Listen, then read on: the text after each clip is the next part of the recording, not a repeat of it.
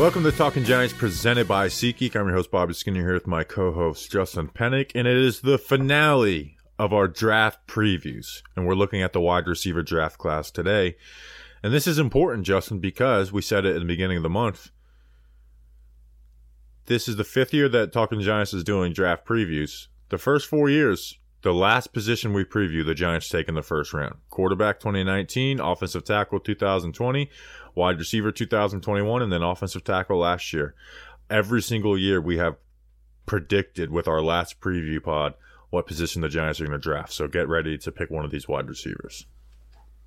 Woo-wee!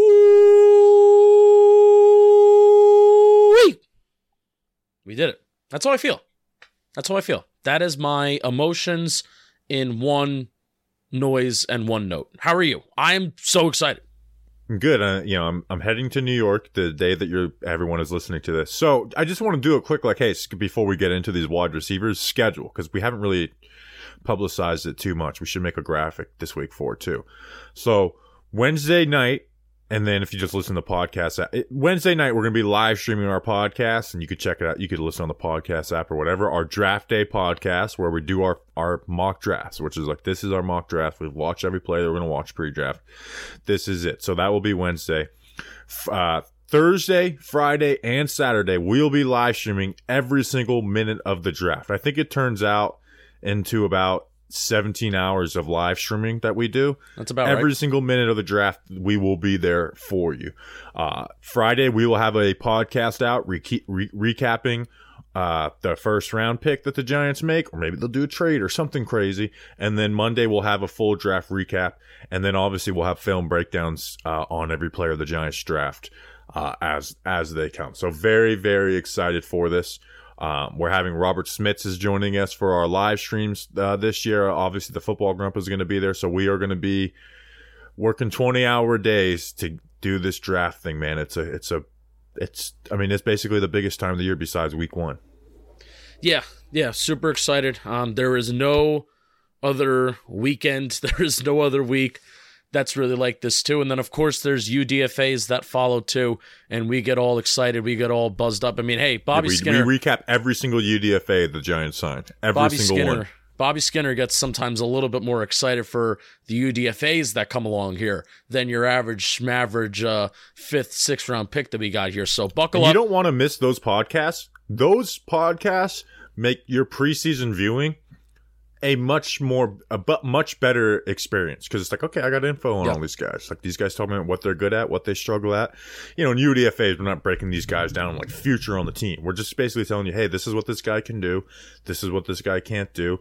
Likely to make the, be on practice squad, maybe make the roster. And last year we had Timone Fox and Ryder Anderson off the UDFA list, taking snaps for them. Yeah, two big players. But enough about UDFAs. Enough about guys that we'll talk about 2 weeks from now, whatever. I guess, based on Talkin' Giants history, like you said, Bobby, I guess we're going to be talking about the Giants' first-round pick, maybe out of these 8 guys that we're going to be talking about. Yeah, there's a very good chance that we are talking about a future Giant on this episode. And let's be real. I think it's out of the players that we have, I think it's down to 2, and it's the first 2 guys we'll be talking about. It might even be down to 3. All right, so let's get into this wide receiver draft preview, Justin. We're not going to talk about Jackson Smith and Jigba just because we do not expect him to be there at pick 25. But is he wide receiver 1 in this class with you and I? Yes, for me he is. Yes, me as well. My wide receiver 1 in this class outside of JSN is between 2 guys, Zay Flowers and Jordan Addison. And I think I'm going to give the slight bump to Jordan Addison, the wide receiver out of USC that we're going to talk about right now. Oh, I thought you were going to go the opposite. No, Zay Flowers is more exciting to me. He's more fun to me. But Jordan Addison, I think he's a little more fail-safe than Zay Flowers, where Zay Flowers has some drop issues. He's obviously, Jordan Addison's not big, and Zay Flowers is 2 inches smaller than him, even though has a little more weight on him, but it is we're splitting hairs here because it was a tough decision for me on these guys. But Addison, man, I think he's just going to be a really good wide receiver in the NFL. transfers from Pitt to USC. He had 1,600 yards receiving at Pitt the year before, 900 this last year in 11 games. He's just been a highly productive route runner or a highly productive wide receiver who's just kind of a route running master, right? And his speed, I think, is good. Like, he ran a 4.49 40, had a bad 10-yard split, but I think his speed is better than what that combine testing says. But it's still not going to be like what separates him from the pack is like the speed that this guy has. But he is very quick, I think, with good bursts. And again, he's just, to me, he's the best out of these guys we're talking about, the best route runner. Like, he's got diverse, quick releases that allow him to win quick. He knows how to set DBs up. Like, he works leverage, and once he does separate, he will stay separated, will not allow DBs to get back into that catch space. And then, you know, I think he will create big plays in the NFL. You know, there's a question of, like, will he play slot outside? He played more outside at USC, more slot at Pitt. With this Giants offense, they value guys who can do both, and I want to see him on the outside, at least to start. Like, I want to see what he can do out there, because I think this is a guy who can separate deep and can track the ball and create, you know, those 20 to 40-yard plays.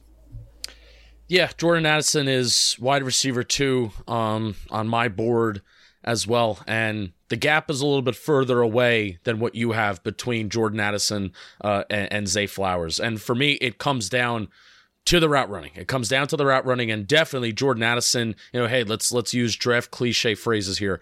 Jordan Addison has a higher floor, and he is a very safe player, and I think he would be a very safe pick for the Giants at 25. Every movement has a purpose, and he plays with intention. I have that, like, in my plus category. There is no wasted movement. Yeah, there was never a play, or never is a strong word, but there was almost never a play where I went like, man, if you clean that up a little bit, that could be a better play. Like, he, like you said, like, it's down in, down out. He's doing what is the right thing to do. Yeah, and you know, PFF does. One of my favorite things to look at every year is for wide receivers and quarterbacks. They put out a spray chart of where they catch a football or where they throw a football. And if you're hot, if you're red, that means that you're catching the football at an above average rate in that spot than your peers. If you're blue, then it's vice versa. And Jordan Addison, really, USC only really used him on, like, the right side of the field. They gave him, like, that DeAndre Hopkins effect where they only line him up on one side of the field. Didn't have a lot of experience catching the ball over the middle of the field. He really did live outside the hashes and outside the numbers by the sideline. But I still feel like he could be effective at any place and spot on the field. I think that was a scheme thing. I mean, he was a killer from the slot at Pitt. Yeah. You know, with Pickett. Like, he was dominant there. And he ran, like, I saw, like, drag routes that USC would run, but I didn't see a lot of crossers. But I don't necessarily think that that's a Jordan Addison thing. I think that's a scheme thing where I think he could fit well on running crossers over the middle of the field. He is sneaky after the catch. He's not fantastic, doesn't have that, like, breakaway speed, but he does kick a second gear when he needs to. He averaged 40 yards per catch when targeted, 20-plus air yards down the field. And I do think he knows how to kick and hit a second gear when he goes deep. He knows how to play the position and just seems to be a good football player. There's a lot of guys that are in this wide receiver class where it's like, well, you're a good athlete, but maybe you're not a good receiver, so you take a chance on the athleticism. I think Jordan Addison is a good enough athlete in the NFL, but I think he's an even better receiver, and that is why he is wide receiver 2 for me, because he's a good football player, and he's a good receiver, and he's a good route runner, and I think that is what this Giants offense is missing. Not a guy that can get separation solely based off of speed, not a guy that will get separation solely off of schematics, but a guy that can get separation on the outside because of his good route running, and that's basically it. And he's going to play in the slot, too, in the NFL. Like, yeah. I don't see this guy being a slot only or outside, or at least, you know, like, I don't see him ever getting, like, an 80-20 split. Whereas, like, the next guy we're going to talk about, Zay Flowers, I do see him getting a much higher rate on the outside than I do Addison. Really? Oh, okay. But, yeah. But, again, he has, like, great route cell. Like, his nuance to his route running just consistently loses defenders. Like, he'll get your hips open and then turn the other way. And I think his route breaks are crisp and quick, and I think he's got good, like, hip sync to burst out of them, and that's when you see his best plays to me. And then also, it's like, hey, if you're playing off coverage, he can eat up that cushion and get you going one way, break the other way, and again, yes, have yourself a 40, 50-yard post. Like, the testing numbers do not, you know, if you were just watching his film, you wouldn't say this guy's going to be a bad tester. Yeah. So, and I think he was a pretty good yak guy too, like with quickness, like not necessarily like just make you miss ability, but just setting stuff up and being able to break off of that. So yeah, slippery after the catch, 7 yards after the catch per reception with an average depth of target at 10.7. That's pretty solid. That average depth of target isn't crazy low, but it's also not crazy high. I was actually kind of surprised to see the average depth of target being so low. Probably why it was so low is because I think over 20 of his like 65 catches came from screens. So he kind of was a guy that seemed to get targeted deep, or he was going to kind of getting targeted by screens. But just because he got a lot of screen targets doesn't mean that I think he's still a good route runner. I think that's kind of just how USC used him there. I do think he needs to add more NFL strength. He's a little bit lighter, but you know, Joe Shane buzzword, he's super young. He is 21 right now, and he's turning 22 next January. That is super, super young. And I think if he's there at 25, this is the guy that I think Joe Shane will run to the phone, call for, and Jordan Addison may be a Giant.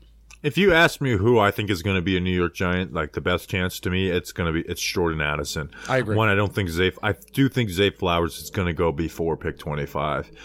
There's buzz around that. Now, you talked about, you know, needing to add weight or adding strength. He does struggle with press, right? Yeah. But he also like has these good releases where he'll sidestep and make you pay for press too. Right, like he's not like there's some lesser wide receivers we'll talk about where it's like press just gives them issues, man, and they don't make you pay. Where he will lose in press coverage, you know, like Caillou Blue Kelly of Stanford had some really good reps versus him, but he also made him pay by being able to sidestep that on his release and then be able to stack and beat the guy deep. So, the safest wide receiver in range of the Giants to me is Jordan Addison. Now that I'm talking about it, I think I'm like kind of going back Zay Flowers over Jordan Addison now that I'm like talking this out on the podcast.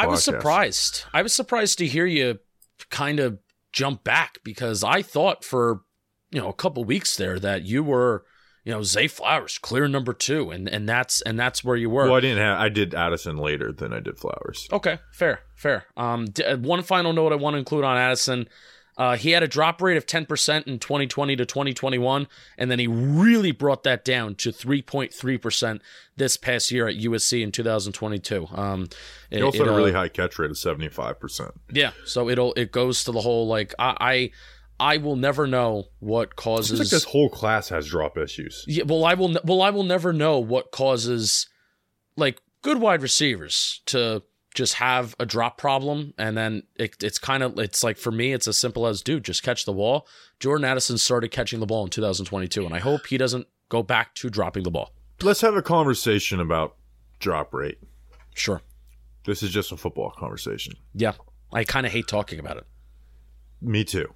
One, it is important. Like, it's duh, like catching the ball. It's the main thing to do as a wide receiver. Like, and it's no bad to drop. Like, it's important. But I will never knock a player like 2 notches down because of drop rate. Does that make any sense? Because in reality, you're dropping like one out of, like, Darius Slayton, his drop rate I think was like 9 to 10%. That's of catchable passes. So it's like you're dropping one of like 15 to 16 targets. Yeah.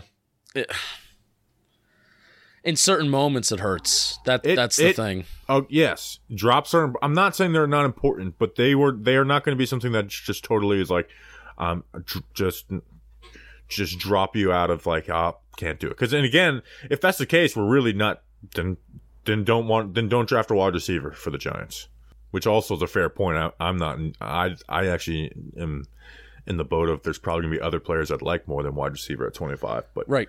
It's a tough thing to talk about. It's a weird, it's like, dude, just like catch the ball. I'm like, and I can't be typical like WFAN sports radio and just get outraged over a drop, because it's like, dude, you look at some of the best wide receivers in the NFL and look at their drop rate, and then it can be high. Yeah. If these guys really wanted to catch every single ball, they would, you know, I can't sit here and get just outraged over it. Next player on this list, I think I might be moving him back up to one for me. I think you gotta. I kind of want to disagree on something. Let's disagree on something. Let's embrace it. I am, because it's like I kind of went Jordan Addison because he's more safe. But you know what? Zay Flowers is 10 pounds heavier than Jordan Addison, even though he's at 5'9", the wide receiver out of Boston College. Zay Flowers, 182 pounds, had over 1,000 yards for them.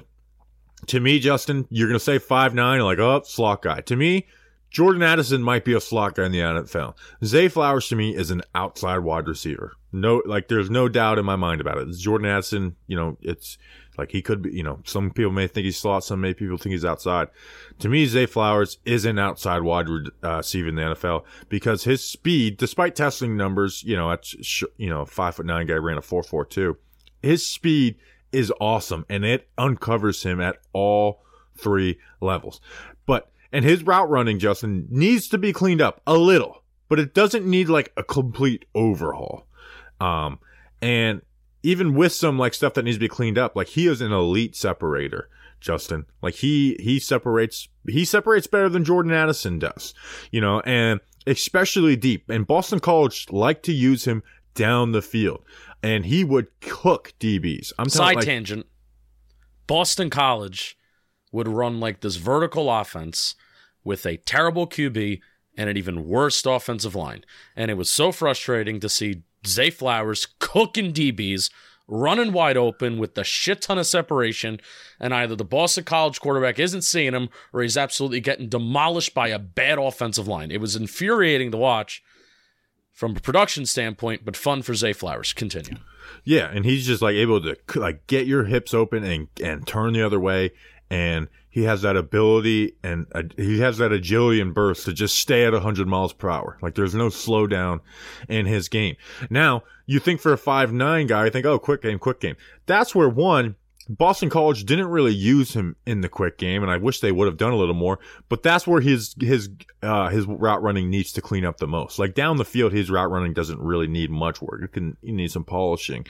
But his quick game routes are very, like, rushed and rounded. But, and then also more so than Jordan Addison, he's a huge weapon in the yak game. Like, he is elusive. He'll make you miss, and he'll outrun your ass.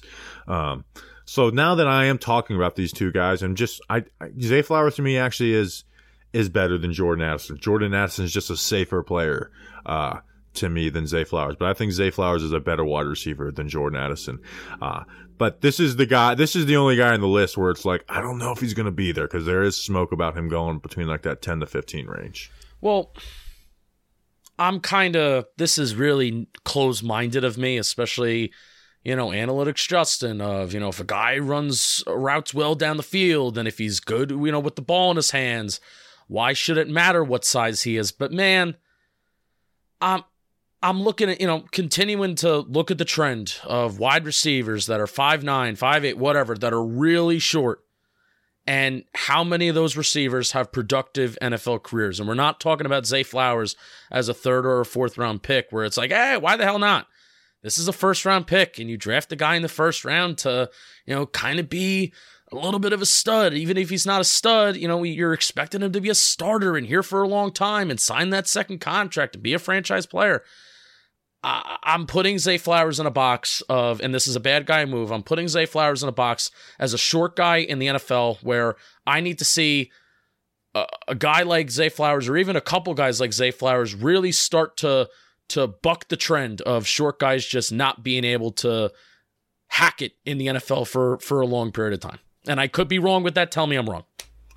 I have a pro comp for Zay Flowers. Oh boy, I'm surprised no one's ever said. Now a lot of people are saying Antonio Brown because Antonio Brown, like, what was Antonio Brown's height? I think he was 5'10". That's my guess. Yeah, I believe he was 5'10". So here's my pro comp for Zay Flowers, and I haven't seen anyone say this. Tyler Lockett.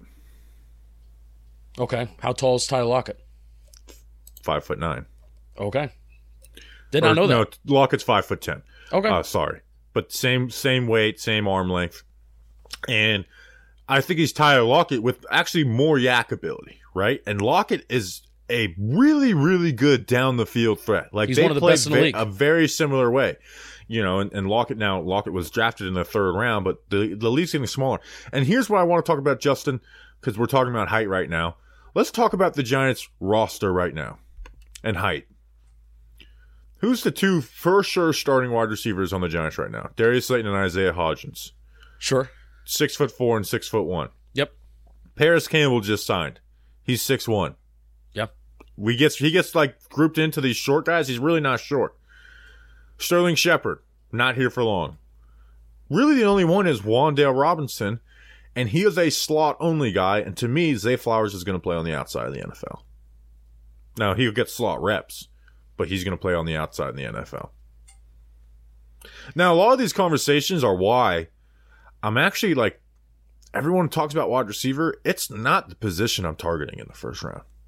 Like, if you ask me what position, I'm going defensive tackle or corner. Yeah, like Brian Branch and Kalijah Kancey. Like, those are two players Branch, I would take before these two guys. Kalijah Kancey, I'd take over these guys. Same. Bryan Bresee, I would think about it over these guys. You know, there is, I mean, yeah, let me just pull up my board for the Giants right now. So like guys that could be there that I would take over: Kancey, Branch, Myles Murphy has been a weird one that might fall. Bryan Bresee, I'd probably take these guys over Bryan Bresee, but if they took Bryan Bresee over him, I'd have no problem at all.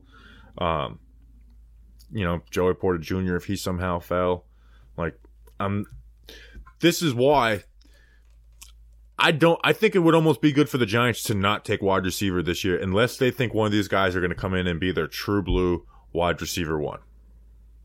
Like they've created a wide receiver room that can get through this season and not be a huge issue. Like it's not going to be some huge advantage to them, but you have guys that you can go out there and trust to get some separation and make some plays for you. No wide receiver one. Like it's still a big need for the Giants. But if you see a defensive playmaker who you think is a better player, to me, you have to take him over wide receiver.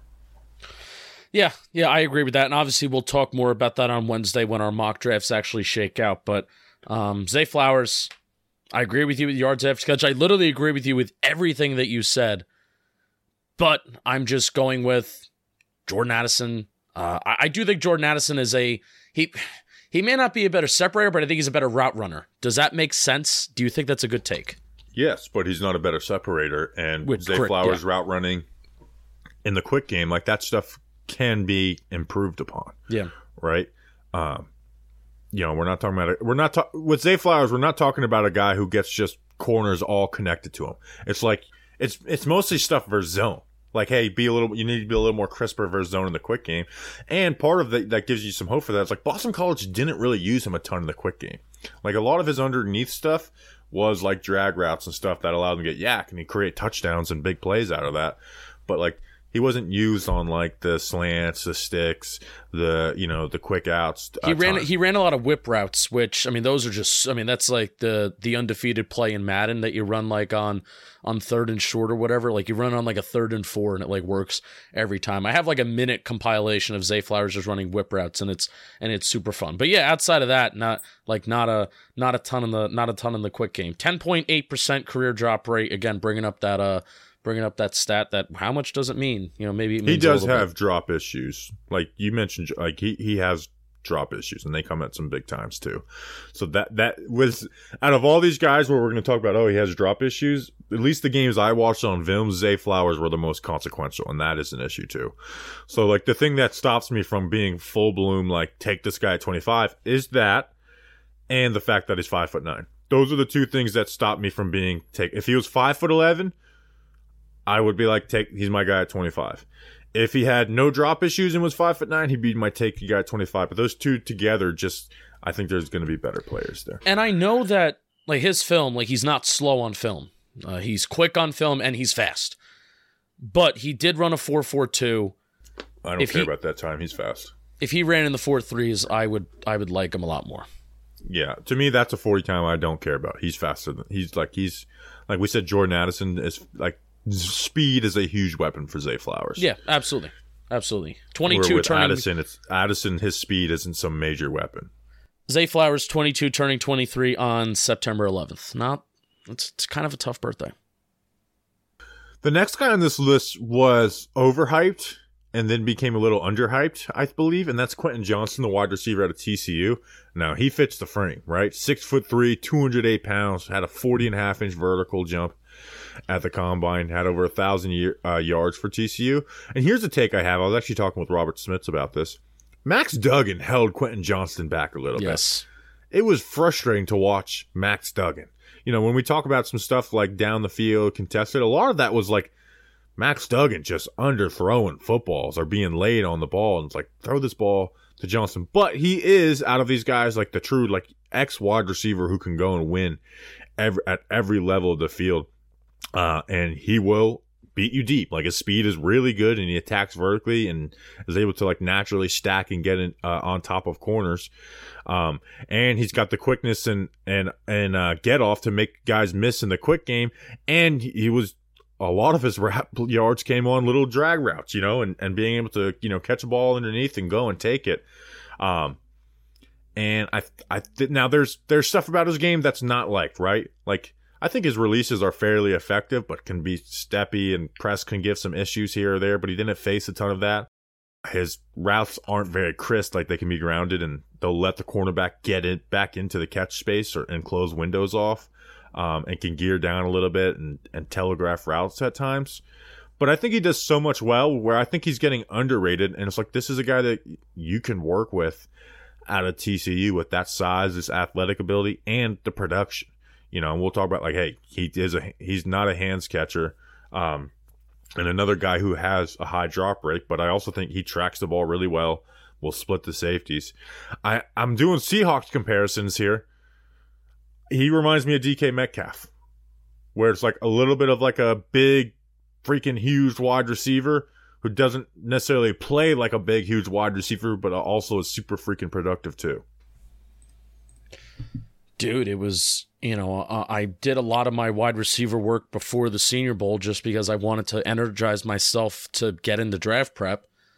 And it's like, well, Quentin Johnston, like, even, you know, there was questions of like JSN and injury problems. And, you know, what is he injury prone? He was projected to go like top 5 at one point. Yeah. And now it's like Quentin Johnston's not a first round pick, and no football has been played. Since I fully believe he is a first round wide receiver. Yeah, I agree. There was a point where I'm like, Quentin Johnston's wide receiver 1, and now I'm like, well, I don't, and it's because of like, there's question marks out of all these guys, right? There's question marks out of all these guys, but all these three guys, and only these three guys, are the guys I picked 25. I'm happy with it. Quentin Johnston falls into that. I'm happy with him at pick 25. No, it's crazy. The criticism that Quentin Johnston gets is that he doesn't play like a big physical wide receiver. Yet, if he played like a big physical wide receiver, yet he was slow as hell, he would be criticized even more for being slow as hell and a contested catch only guy. Well, and a lot of times, like, the contested catch situations are the issues of Max Duggan. Like, there's ample amount of plays of him going up and making some wild plays on the sideline. But Max Duggan held him back at times, which is crazy for a guy who was like in the Heisman voting, and that speaks to that TCU offense. With, you know, we just talked about Kenjay Miller on the last episode and Steve Avila on the episode before that. You know, so it's set up for a quarterback to succeed. But yeah, like, I think Max Duggan like stopped him, and he can go up and make those high plays, you know, 40.5-inch vertical jump. So again, he doesn't always play like the 6'3", 40-inch vertical wide receiver, but you do see it there. You see the speed that this guy moves with at his size. I think he has the fastest 40 out of the top 4 wide receivers. He didn't run at the combine. What did he run at his pro day? Why did I write that down? Fastest 40 out of the top 4 wide receivers. Might be from his pro day. That's something that I wrote down, and I don't think I would have wrote it down for no reason. At his pro day, he ran a 4.51. So no, that is wrong. I was wrong, Justin. Maybe take that out. 10th in the nation in yards per route run. That is a correct stat. That is a correct stat for sure. 10th in the nation in yards per route run. And that's a stat that I like to look at just kind of like on an efficiency standpoint. If you're running routes, are you catching the ball, and are you getting yards? So Quentin Johnston was good in that cover. But he is faster than his size. This guy's not slow. And he is a weapon with this ball. He can split middle field open safeties. Yeah. And in the Yak game. Like, and, you know, we talk about, you know, I was talking about that Sprite chart for PFF before. He is equally targeted in all levels of the field. Behind the line of scrimmage, in the intermediate part of the field, past the sticks, and deep. Like, and even getting towards, like, the middle of the field and the hash marks as well. He was targeted all over the field. Yeah, in the intermediate game, like, I think he explodes out of his breaks and has, like, really good change of direction speed. Again, there is some stuff that needs to be cleaned up, you know, about his routes, where, again, they can be rounded. He can almost be moving them too fast, where, like, it lets the cornerback play into his hips and can close those windows. You know, and almost like telegraph, because he's just going so full speed. But that's stuff that can be worked on. And I think, like, you know, for a guy who can win vertically, like, he comes back to the ball well too. You know, if you're a guy who's respected deep vertically, that's when the curl routes are the most valuable. And Quentin Johnston does a really good job of selling verticals on those and fighting back to the ball and those, and creating separation on those. You know, and those are chain mover type plays when you got a guy like that. So this is a guy who is 6'3", can win at all three levels of the field, and has room to grow. He is totally in at pick 25 for me. Totally in. Yeah, I don't think the Giants met with him, from what's reported. Don't know. Yeah, I think they just did some stuff with him at the pro day. Yeah, faced a ton of off coverage, had free releases, and he ate on those free releases. He really did. It really allows him to look explosive and have good route sell. This is the guy out of the big four, out of the top four wide receivers.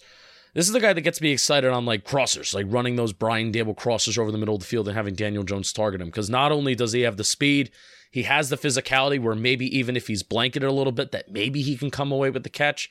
But also, if he is schemed wide open, I mean, look out. He's going to break tackles, and he has the speed to maybe even outrun some guys as well. But he did, I mean, for a guy that's so big, I still have a question here.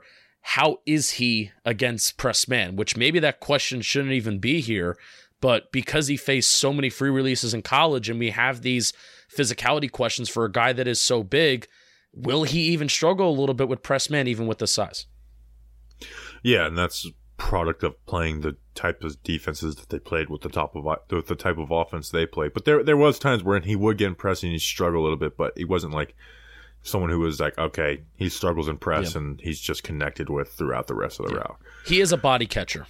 That is a thing, though. Yeah, where Zay Flowers has drops, a lot of the guys have drops. Quentin Johnston, it bothers you a little more because he is a body catcher. Like, he doesn't go up and like, it's not he's not even a body catcher down the field. He's a body catcher in the short area of the field. Like, if he's on a drag route, he'll let that ball come into his chest, and it's like, just go out and snag it and run. Yep. And obviously leads to drops. But, like, drops down the field to me weren't the big thing. It was actually it was like uncontested catches that were when you'd see that. All right, next guy on this list is SeatGeek, and today's episode is sponsored by SeatGeek. If you don't know what SeatGeek is, they're a ticketing app that makes buying tickets super simple. With over 28 million downloads, SeatGeek is the #1 rated ticketing app. There are more than 70,000 events every single day on SeatGeek, including sports, concerts, festivals, and more. And guess what? The Devils are back. The Devils are back. I hope the plane I'm on tonight has TV so I can watch the Devils and Rangers. And the Devils win, baby. Probably not going to win. They always want to make sure that you are getting a good deal, so when you're on the app, look for the green dots. Green means good, red means bad. Every ticket is backed by their buyer guarantee, and SeatGeek is the only site that lets you return your tickets ahead of the event with swaps. Now that I'm talking about SeatGeek, it reminds me, I used SeatGeek for my trip to New York. Guess which game I'm going to? You are going to a professional game in New York? You're not going to a Yankee game, are you? No, I'm going to the Mets on Wednesday night. You're going to the Mets on Wednesday night? Jolly Olive invited the company. Oh, wow, yeah. We're going to record? We're going to be done before then? We recorded like 4. Oh, I thought we were going like 5, 6. This is news.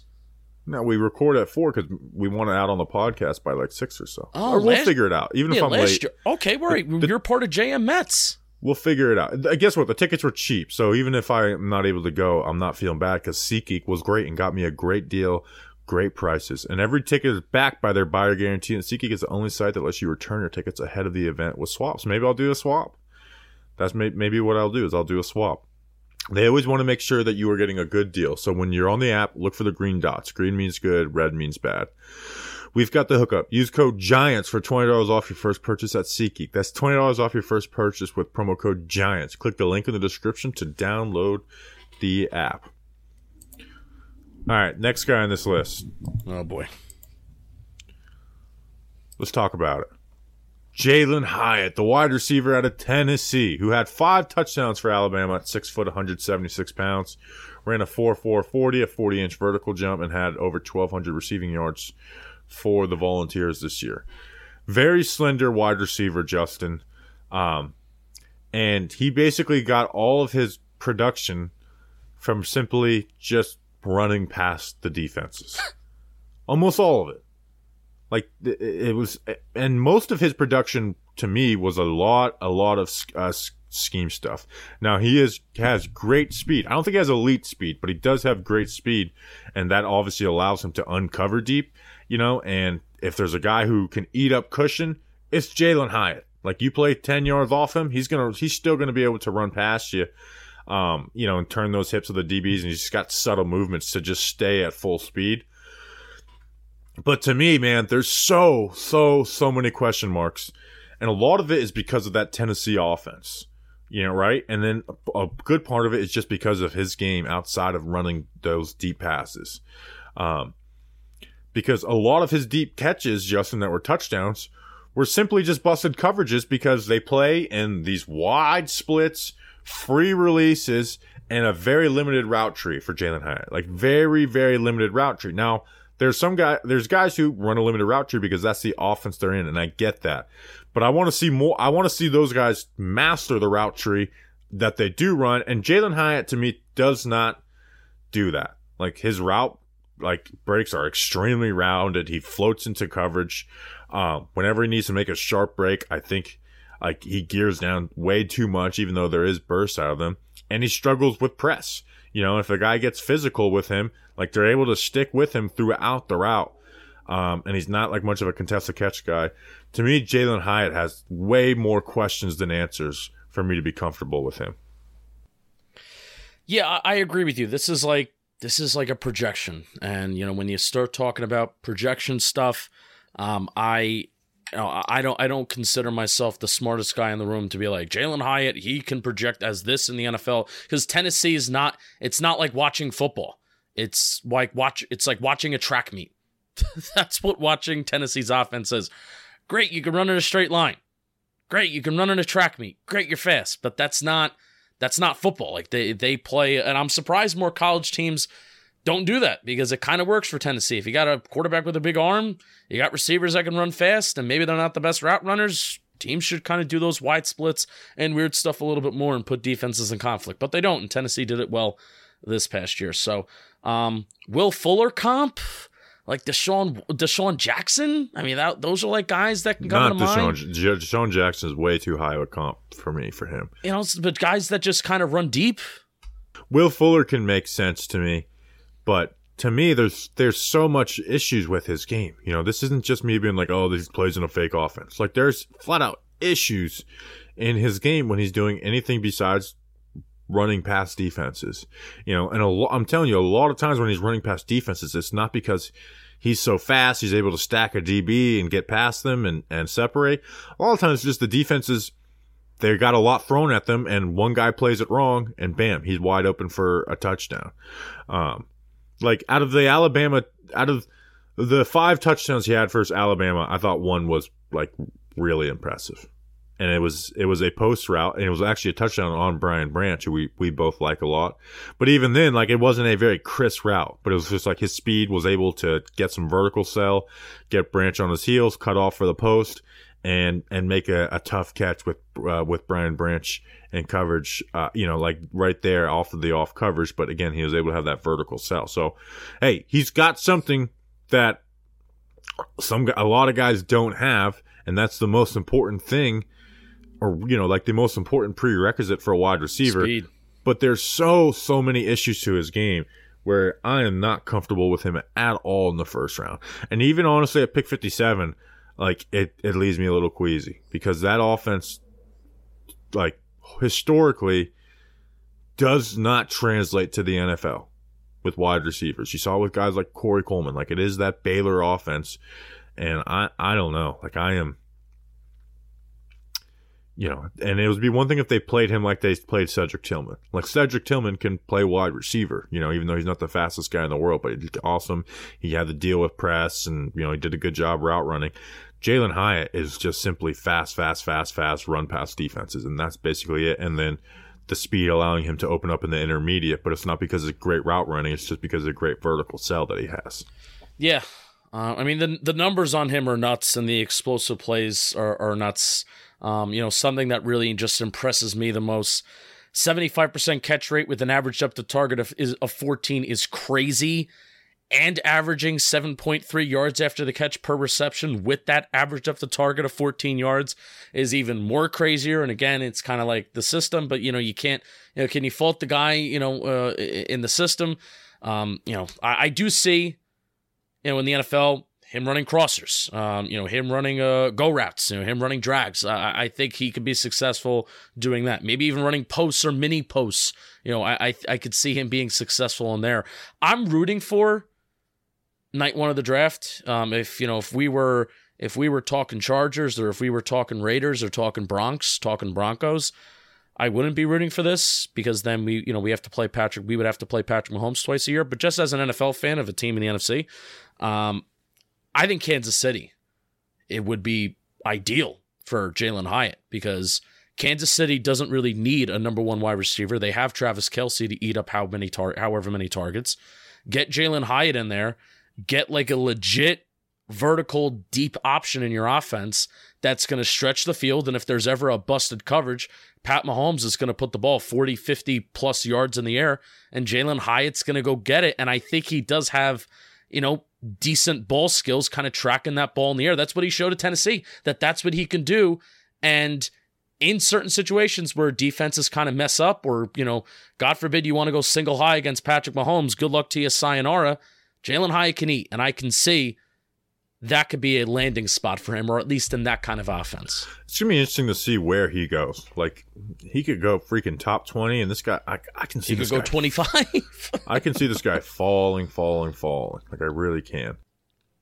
He's 21, turning 22 in September. So I think this is a back brain worry. You know, I have front brain and back brain worries. I think it is a back brain. Yeah, a worry. It's a worry that he may be drafted by the Giants, because they like the athleticism, they like the straight line speed, and maybe they think that he can project that he's a good route runner, even though we've never seen him run routes before. Yeah, you just need a lot of work. Like, I'm glad they met with him to get to figure him out, you know, but he needs a lot of work. All right, next guy on this list is a guy that you kind of love out of Ole Miss, and that is Jonathan Mingo, 6'2", 220 pounds. The dude is freaking big, yoked up, ran a 4.46 40, 39.5-inch vertical jump, had over 800 yards for Ole Miss this last year after not really producing before that. I'll let you talk about him because you like him so much, but it's like you read 6'2", 220, and to me, it's like all the good things, he doesn't play like that besides blocking. Like, he's a great blocker, and they would even align him in line, and he would block with success. But to me, Justin, he struggles with press man and off coverages when he's his best, where it's like, this guy to me might be a big slot. Yeah, I've seen a lot of the kind of projections have him as a big slot too. He's 22. He's turning 23 next April, so his birthday was on 4/20 lit. So he'll be 23 next April, so he kind of fits. He kind of fits that mold. Now, I will say, we started out this draft process, and I did my first write-up and my first watch of Jonathan Mingo pre-Senior Bowl. The Draft Network had him as a fifth-round player. I am now seeing Jonathan Mingo as like a second-round, third-round consensus, but like second round, and then fans are saying first round. I definitely don't agree with that. Oh, I think he's a third-rounder. I would be happy with Jonathan Mingo in the third. I don't think he's going to be a Giant. I don't think he fits the Brian Dable, Mike Kafka mold of what they're looking for. And I'm not just saying size. Why not? Yeah. I just don't see it, man. until if he's a big dude who can play in the slot, I could see it being a good fit where we're not asking five, like, you know, I talk about Zay Flowers being a 5'9" guy, you're gonna have to play on the outside, or Addison play on the outside, where it's like, hey, we got a little bit of a reverse that situation. We got a 6'2" guy who we can put in the slot here and there. Yeah. Yeah, for sure. All right, yeah, but Jonathan Mingo is a gotta-have-it player, and I really haven't said that a ton this month. Maybe I'm getting a little bit tougher with the guys that I watch, but Jonathan Mingo I label him as a gotta-have-it player for me. Good size and what seems to be good speed and quickness, too. Like, it's surprising, and it shocks you. He has a lot of wow plays, diving catches, one-handed catches, all over the place. He seems to have sure hands. He has one season of real production, strong physical player. I have written down that he can beat press and he won't be bullied. Now, I trust your evaluation a little bit more than that. I have that written down. At least I kind of saw that a little bit. After running a lot of short curls and drag routes versus Vanderbilt, there's one specific play where I think Mingo has like very good route sell. He fakes like he's going to sit short. He breaks deep. He sells the route. He splits the defenders, and he's gone. And I think on that play, he hits 22 miles per hour. So this is a guy that's 220 pounds, and he's hitting like 22 miles per hour, which is like in the 99th percentile of like what all players hit. Yes, he was running in the open field, but this is a guy that's 6'2", 220 pounds, who showed on a specific play, good route sell, and also hitting the open field and for an explosive play touchdown. 10 catches of 30-plus yards and two 70-plus yard catches in 2022. I think like that's like Jalin Hyatt territory of like those like big 70-plus yard plays. And the blocking. The blocking was like even before all kind of like crazy. Those highlight plays and seeing like his quickness on tape and his speed. Watch the game against LSU. They're like in the red zone. And it's like a goal line situation. Because you'd line him up at tight end. Jonathan Mingo is in like in a 2-point stance, like behind the offensive line, in line, and he's blocking. And they're like running towards him. And he's doing well. And they asked him to do this like repeatedly. So Jonathan Mingo, good blocker, physical. I think that stuff matters in the NFL, especially when you're running, you know, outside zone. I like him, man. I really do. And, you know, we started this draft process where he was a day 3 guy. Now he may be a day 2 guy. You know, where are you exactly comfortable taking him? All I know is that I can see Jonathan Mingo being a really solid player in the NFL because I think he's a good enough route runner. And I think that physicality and that size, if you're not just going to be a lumbering, slow, contested catch guy, I think you got a shot. So the reason why I say big slot is one, that blocking ability, which is very important for the slot in the NFL. But to me, he's just so much better versus off coverage than he is man. You know, like when he's got like he's not fast off of the line of scrimmage, but he does have great deep speed, you know, and when you get him in space, like he's able to throw his hips and like you said, uncover deep, and he did that a good amount of times on film. Yeah, build up speed. I think that's the phrase, right? Build up speed. Yeah, he's got the build up speed. Versus off coverage, and again, like influence DBs and work subtle movements to get open, like he's working almost a double move, and is a great leaper with that, like a great catch radius. Like he doesn't have any issue catching the ball when it's thrown his way. Like he uses his size, he uses his leaping ability, and he catches the ball. But to me, versus man coverage, one, he doesn't have a fast get off, but his releases to me are really, really bad. And instead of him trying to work vertically and go physically through a corner, he will veer like 5 yards inside or veer 5 yards outside, and then he's not able to stack the cornerbacks when he's in man coverage. So that's why I'm like, does this guy big slot? Now, at 6'2", 220 pounds, and bench pressing 22 reps, can that be fixed? Absolutely.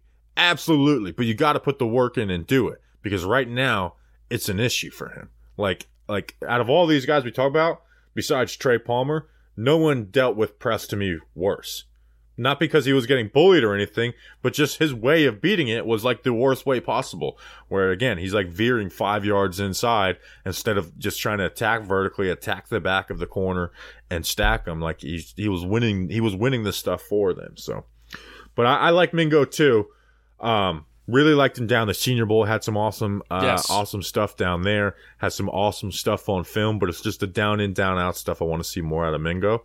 But yeah, with that size, that ability, I do think Mingo's going to be a good wide receiver in the NFL. Yeah. Out of a lot of these guys in this draft class, like, I feel most confident about Mingo being a solid pro. I do. Next on this list is a guy I'm dumbfounded by why he's not talked about more. And the only thing I can think of is that he's 23 and a half years old. And that is wide receiver out of Wake Forest, A.T. Perry, who's 6'3" and a half, 200 pounds. Justin, he had 2,400 yards the last 2 years for Wake Forest, having over 1,000 yards both seasons. He is a big, fast wide receiver who knows how to separate. Like, for his size, his speed is really good, and he naturally uncovers deep. We talked about with Jonathan Mingo. This guy's release package is beautiful, and he is going to stack and separate vertically consistently. Consistently, you put him on man coverage, he's able to do that. And then in the other types of routes, besides just winning vertically, he works leverage really well. He's a technician at the stem of the route. He uses a cell and is able to burst and go out of it. And then with that vertical ability, he's got that ability to sell vertical and then uncover underneath, boxes out defenders. Like, the only thing I can see about him is the age, and he's not like, he's not much of a leaper or a contorter to the ball in air. Like, again, another guy with drop issues, but he is a hands catcher. Why is A.T. Perry not talked about more? To me, he's a second-round wide receiver, and he's looked at as like a late third, early fourth rounder. Is it only because of the age? Like, this is a guy where it's like, I'm not understanding the talk about him. Like, is there something off the field with this guy? Like, that's where I am with A.T. Perry, because he does so many things well at that size that there's got to be – is there some other off-the-field issues? Does he not practice hard? Like, what is the issue with A.T. Perry? Because I love this guy. Like, the only thing to me that worries me is the age. Yeah, and the Giants, this is one of the few guys on this list that we're talking about, Mingo being included, that they did not meet with the Giants. So you're including A.T. Perry just because you like him and you think he should be going higher than projected, right?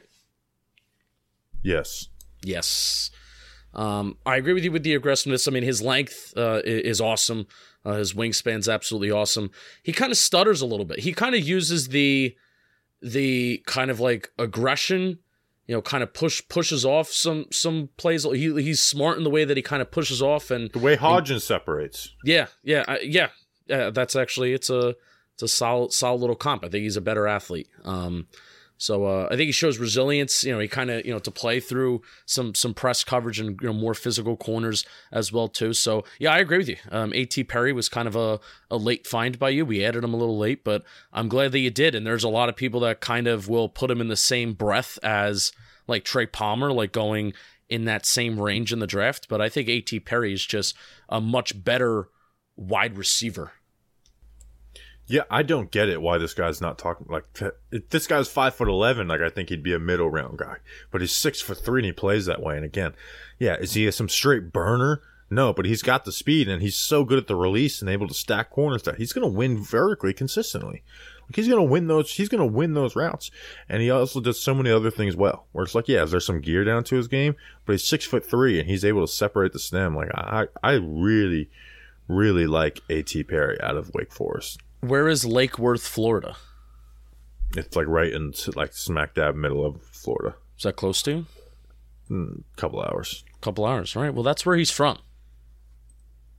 What up, homie? What up? All right. Next on this list, Charlie Jones, wide receiver out of Purdue, 5'11", 175 pounds, ran a 4.43 40, had 110 catches for Purdue and 12 touchdowns this last season. Was a transfer from Buffalo and then Iowa, and he only has 1 year of real production and is old. Like, let's get all these prerequisites. Like, transfer, 24 and a half years old. But my man, he produced for Purdue, like led the college football in catches, was second in yards. This is a guy who played outside in college, will be slot. To me, he's a guy who's going to be picked in the middle rounds, and I get it. Like, I'm not saying he needs to be picked in the second round or anything. This guy's going to produce in the NFL. Like, he's not very fast, obviously, especially for his size, but he gets open consistently. His releases are quick, efficient, quick ability to stack. And to me, he runs the full route tree. He runs it beautifully. He understands tempo, and he has an A-plus IQ for, you know, getting open versus zone coverages. So this is a guy you put in the slot, and he's going to succeed. Like, you know, he's put him on the outside. He'll struggle to separate versus man coverage, but he does enough to like get some targets out there. Also draws a lot of pass interference because he beats guys quick at the start of the snap. And has a great ability to track the ball. So, like, he will pull the pass interferences like that. And we talked about all these guys having drop issues. This guy plucks the ball out of the air, had a 2.7% drop rate, which is elite. To me, I think Charlie Jones is going to be a guy who lasts a long time in the NFL. And I'm doing my best. To not compare him to every white slot wide receiver ever. Yeah, and I was going to make the cliche joke of when is he going to be drafted by the New England Patriots? Like, probably. I was doing my best to not to do it. Like, I was in that Cover One mock draft on Friday night, and the guy drafting for the Raiders took him, and I was like, what are you going to do with Hunter Renfrow, bro? What are you going to do with Hunter Renfrow? So I have him as like a late third-round pick who will probably go like fourth, fifth because of the age, and I get that. He gets open, though. He gets open. Again, he's going to get open. He's going to win at the start of snaps. You're going to put him in the slot, and you're going to trust him there. And he's going to be a guy who gets a second contract in the NFL. I'm guaranteeing it, even though he's going to be old. And he's not small. He's a slot. No, but he's just not, like, fast or anything. Right. You know? But, like, he had some good stuff versus Joey Porter. I mean, Joey Porter Jr. Got the best of him at the end of the day, but he had a couple plays where he did some stuff on him. But Joey Porter Jr. was able to just like swallow him up and like just kill him physically on the outside, but that's an outside corner going up against a slot receiver. Yeah, so on the underneath stuff. So, all right, let's finish off our draft previews, Justin. Wow, with a wide receiver, this guy took a top 30 visit with the Giants. He's 22 years old, and that is Nebraska wide receiver Trey Palmer, who transferred from LSU. Go Big Red. Had over 1,000 yards this season for Nebraska. To me, this is a guy who had the fastest 40 time for wide receivers at the combine with a 4.33.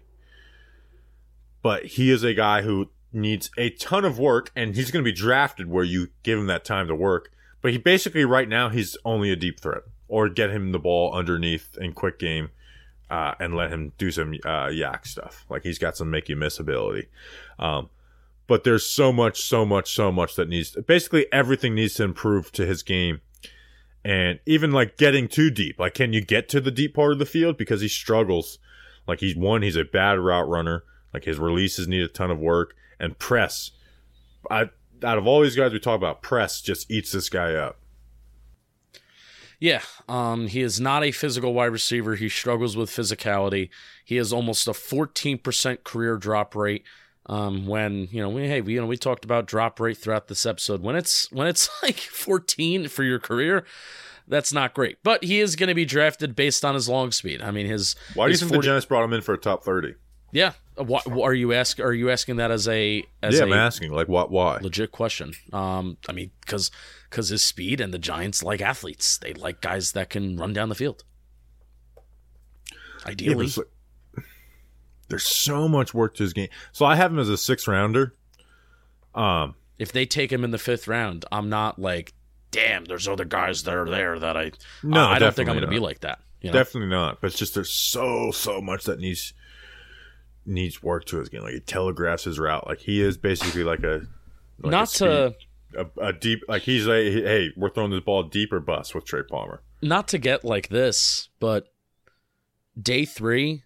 Like 5th, 6th round picks, you know, you look at the Cam Browns of the world, the Carter Coffins of the world. This is a fun day 3 pick. This would be a fun day 3 pick. The Giants need a kick returner. The Giants need a punt returner. And Trey Palmer has that experience. And Trey Palmer can come in here as a developmental wide receiver that doesn't need to play right away. He probably would find a way to play in his rookie year just because that's how the New York Football Giants operate as a franchise, is that, oh yeah, this guy's going to stay on the bench. No, he's not. He's going to find a way to get in there. But ideally, in an ideal world, the Giants have enough wide receiver depth. Maybe they even take one in the 1st round, right? The Giants take a wide receiver in the 1st, 2nd round. They can keep Trey Palmer on the bench. He can be the kick returner, the punt returner, utilize that speed there. learn, and he'll maybe play eventually. But the Giants do need that role, right? And maybe that's why, you know, that's part of the process on, you know, why Trey Palmer may be worth it despite having a lot to work on. Yeah, really the only returner we have on the team is Jamison Crowder. Who's Jamison like, hey, Crowder. Would you rather have Jamison Crowder or would you rather have Trey Palmer, Darnay Holmes, and work on him? I'm talking about actual guys who are going to return for a whole season. Adoree Jackson. Don't say that. Too soon. guys that we want to be returners for the whole season. You know? Yeah, so it's like, correct. Who do you want? Like, if you ask me, who do I want on the roster as a 6 wide receiver, Trey Palmer or Jamison Crowder? Even though Jamison Crowder would impact more right now, I would actually say Trey Palmer. And Trey Palmer gives you a speed element. You throw him out there, and he does have, you know, that ability to run past guys, you know, and throw the ball deep to him. So it would be a ball of clay, a very fast ball of clay, but needs a ton of work. So, all right, that's an episode. Bam, we did it. We did it. We are a couple of days away. Again, Wednesday night, we'll be live streaming our draft podcast. So I may or may not be going to a Mets game. I don't know yet. Do it. We'll see. Thursday, Friday, Saturdays are going to be long enough. And Sunday. Let's record. I'm pre-bowling on Monday. Wednesdays are my bowling league. I'm not bowling in my bowling league. I don't think I'll be able to make it. But let's record at 4. We'll officially put it out there that we're recording at 4:15. Everybody be there. Everybody get hype in the YouTube chat, and then go be part of JM Mets and make it for the Mets game. Maybe I'll join you. I don't know. We'll see. Robert Smith said he's going. So love that. Okay.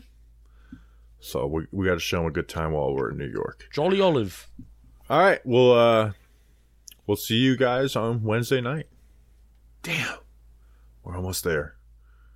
We appreciate you guys. We'll see you then. Until then, let's go, Big Blue.